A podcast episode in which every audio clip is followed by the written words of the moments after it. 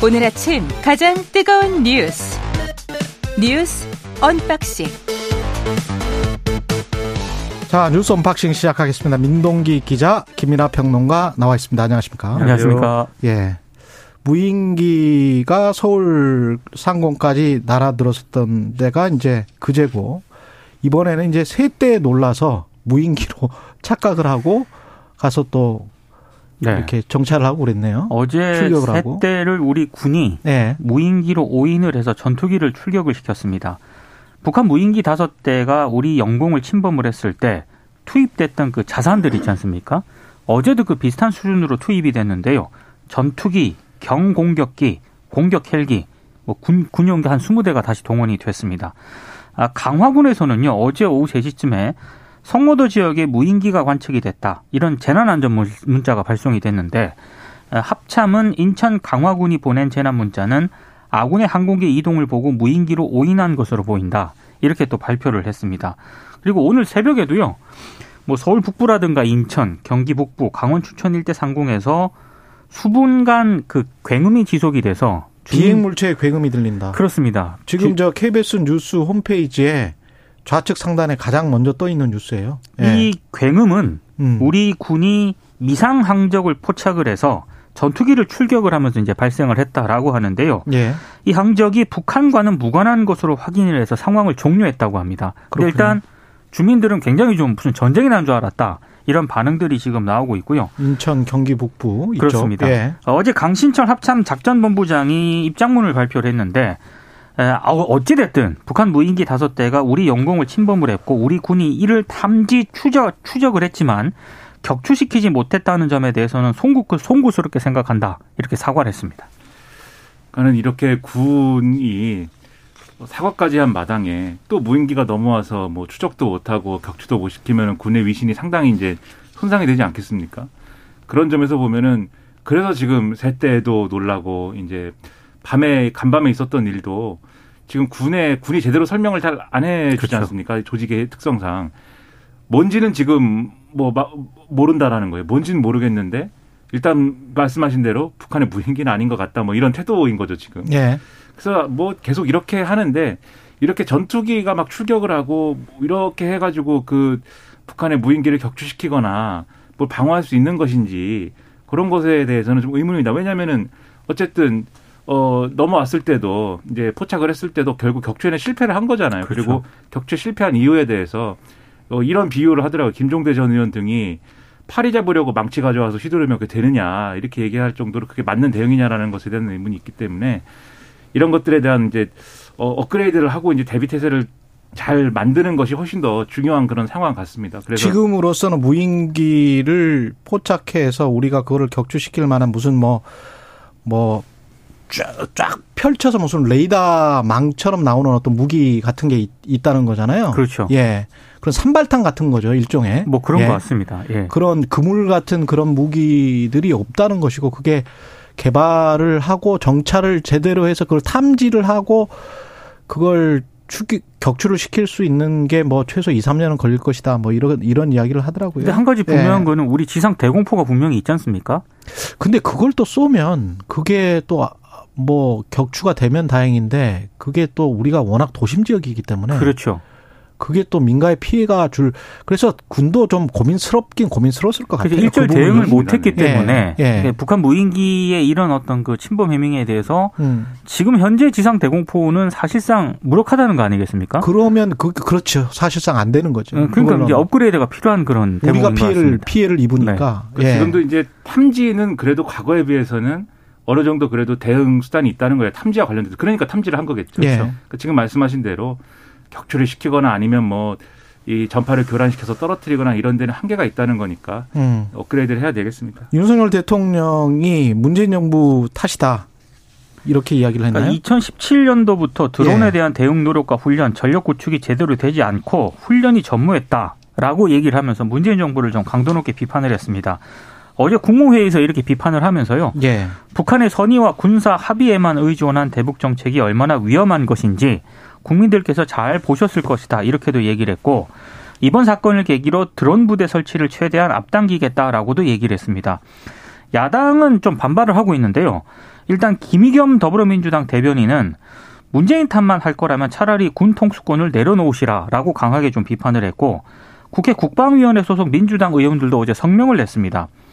국회가 또 드론 관련 예산을 삭감했다라고 윤 대통령이 지적을 했는데 그 예산 삭감은 여야가 합의하고 윤석열 정부의 방위사업청도 동의를 한 것이다. 그리고 방위사업청 역시 미집행된 올해 예산이 내년으로 2월 됐기 때문에 그게 집행이 될 예정이기 때문에 사업 추진에는 영향은 없다라고 설명한 바 있다. 이렇게 또 반박을 했습니다. 참 이런 게 곤혹스럽죠. 대통령 입장에서는 이렇게 얘기를 하면 되는 겁니다. 그러니까 지난 수년간 우리 군이 제대로 대비를 해오지 못했고 훈련도 부족했다. 앞으로는 잘 챙기겠다. 그냥 이렇게 얘기하면 되는 거거든요. 그렇죠.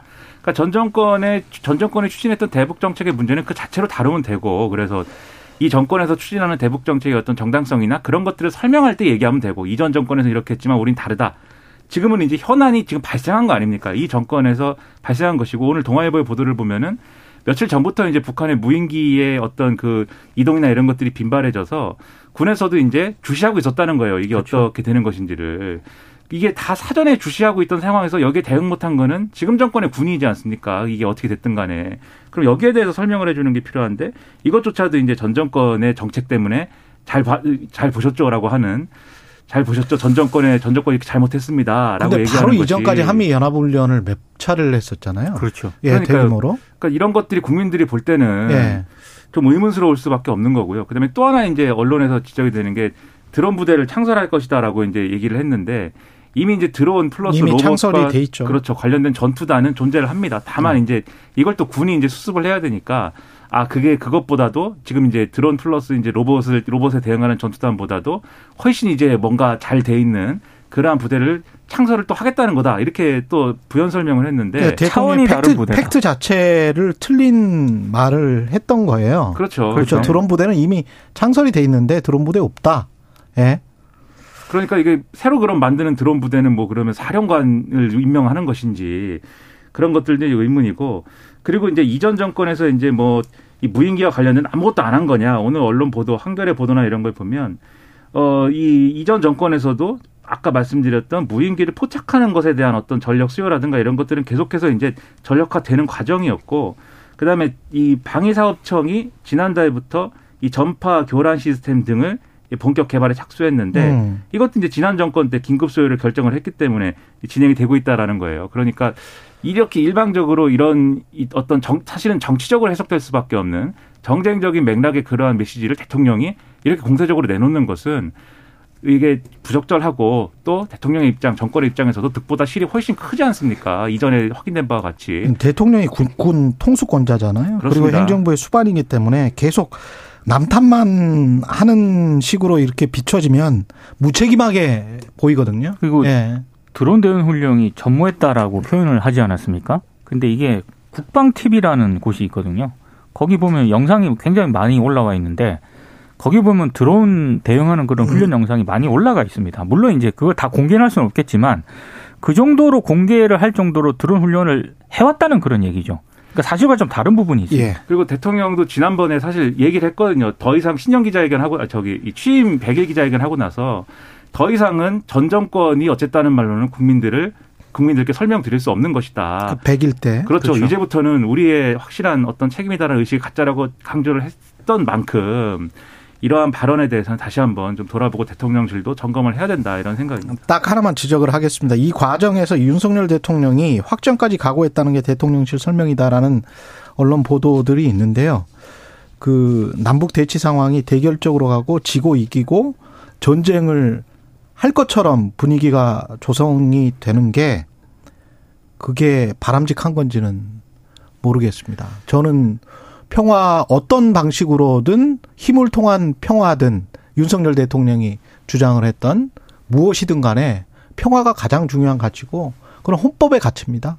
예. 그렇죠. 그것도 이제 예. 사실 그 논란 때문에 그렇거든요. 윤석열 음. 대통령이 이제 드론이 뭐 이렇게 하고 하는 과정에 이것에 대응하는 예를 들면 뭐 NSC 회의라든지 이런 것들을 소집한 게 아니고 별도의 일정, 뭐 차를 마시고 뭐 이렇게 얘기를 하는 그 뭐그 그 반려동물과 관련된 뭐 그러한 일정들 뭐 이런 것에만 신경 쓴 거 아니냐라고 막 공세를 펼치니까 예. 지금 또 그런 수습하는 식으로 확전을 각오하고 우리도 무인기를 그 어, 북한에 몰려보내라고 지시를 했다. 이렇게 나오는 것인데 그게 국내 정치용 발언이죠, 사실.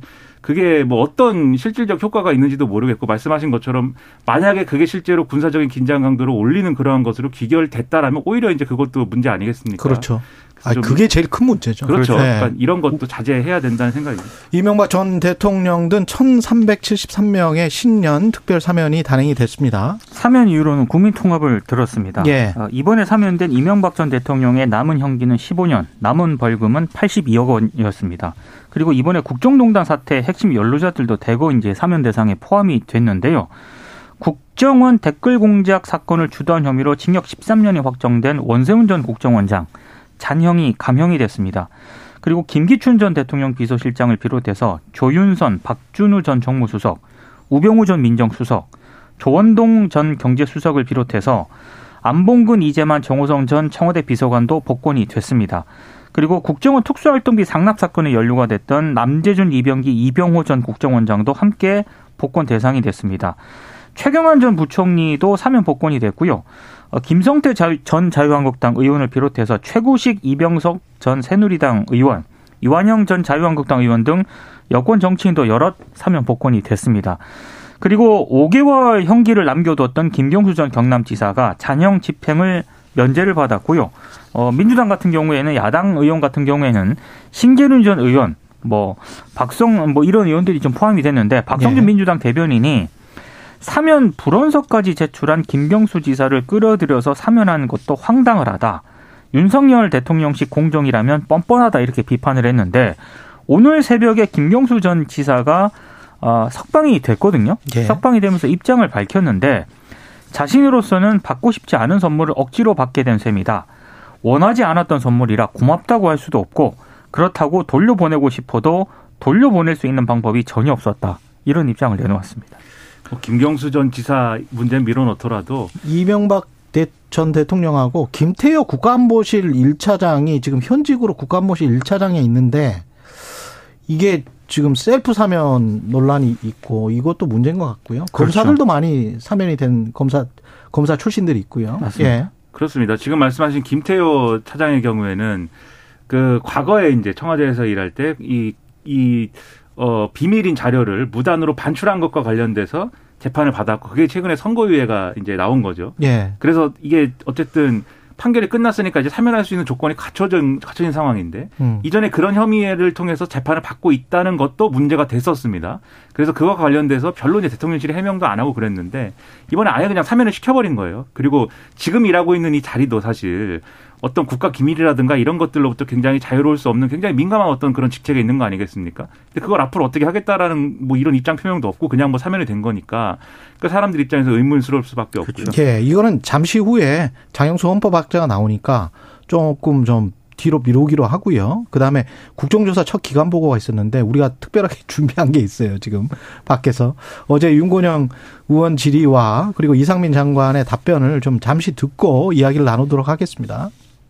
수행 비서를 기다리고 있기 때문에 80분이라는 시간이 낭비하신 거예요. 이 시간 동안 참사 현장에서는 많은 국민들이 죽어가고 있었던 겁니다. 이미 골든타임이 지난 시간이었고요. 의원님하고는 생각을 조금 달리합니다. 제가 그 사이에 놀고 있었겠습니까? 네, 이미 골든타임이 지났고 그 사이에 놀고 있었겠냐. 집에서 여러 전화를 해봤다. 뭐 이런 이야기입니다. 그렇습니다. 예. 누구를 기다리고 있는 게 아니라 나름대로는 여기저기 전화하면서 상황을 다 파악하고 있었다. 이게 여기서 누구를 기다리고 있었다는 그런 얘기는요. 어, 지금 85분 지각을 했다는 그런 얘기가 계속 야당 의원들이 지적을 하지 않았습니까? 예. 근데 수행하는 기사가 경기도 일산에서 서울 압구정에 자택까지 오는 걸 기다렸다. 처음에 이런 취지로 이제 이상민 장관이 답을 했거든요. 그러니까 그 답을 한 것에 대해서 야당 의원들이 지적을 하니까 내가 놀고 있었겠냐 이렇게 이제 반박을 한 겁니다. 게다가 골든 타임이 지났다고 어떻게 판단을 하죠 행안부 장관이? 그 당시 어제 예. 그 자리에는 이태원 참사 그 유가족분들도 있었거든요. 예. 매우 적절하지 못했다는 그런 생각이 들고요. 어찌 됐든 이런 해명에도 논란이 거듭이 되니까 이상민 장관이 결국 유감을 표명을 했습니다. 어젯밤 기관 보고가 속개가 됐을 때 자신이 골든타임을 판단할 능력과 자격이 없는데 성급한 발언이었던 것 같다. 이 점에 대해서는 유감의 말씀을 드린다.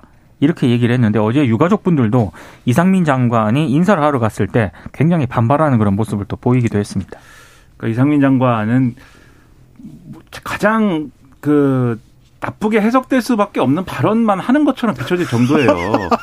아니 이 문제와 관련돼서는 예. 이렇게 얘기를 하면 됩니다. 왜 현장에 안 갔느냐, 왜 늦 었느냐, 뭐 이런 대응이 늦었냐에 대해서는 그 당시 상황이 조건과 그랬지만 굉장히 이제 그것에 대해서는 미안하고 그러니까 유감이고 죄송하고 다만 그 시간에 저는 이러저러한 대응을 했습니다. 그러한 이제 뭐 이동하지 않았더라도 음. 그러한 대응에 있어서는 뭐 이 제가 뭐 임무를 반격을 한 것은 아닙니다. 이렇게 설명하면 되는 문제지 않습니까? 네. 그런데 그것에 대해서 내가 가봐야 뭐 어, 골든타임 이미 지났는데 무슨 소용이냐라는 듯이 비춰질 수 있는 그러한 발언 그리고 그것에 대해서 야당 의원들이 질의하는 거에 대해서 뭔가 반론하고 이렇게 들이받는 듯한 뭐 그러한 이제 모양새 그런 것들이 뭐 평상시 어떤 정쟁적인 어떤 그러한 질의응답의 과정이면 모를까. 이 참사 유가족들이 보고 있는 그 지켜보고 있는 그 상황에 이제 그런 식으로의 답변 태도를 보인다는 것은 상처를 또 주는 일이죠. 실제로 상처를 받아 받은 거고 유족들은. 그러니까 장관이라는 자리는 그런 판단까지도 해야 되는 것인데 좀 여러모로 의문입니다. 왜 이렇게 할 수밖에 없는가. 예 임기가 얼마 안 남은 것을 직감했었을 수도 있겠다 그런 생각을 합니다. 뉴스 unboxing 민동기 기자 김민아 평론가였습니다. 고맙습니다. 고맙습니다. KBS 1라디오 최경의 최강 시사 듣고 계신 지금 시각 7시 39분입니다.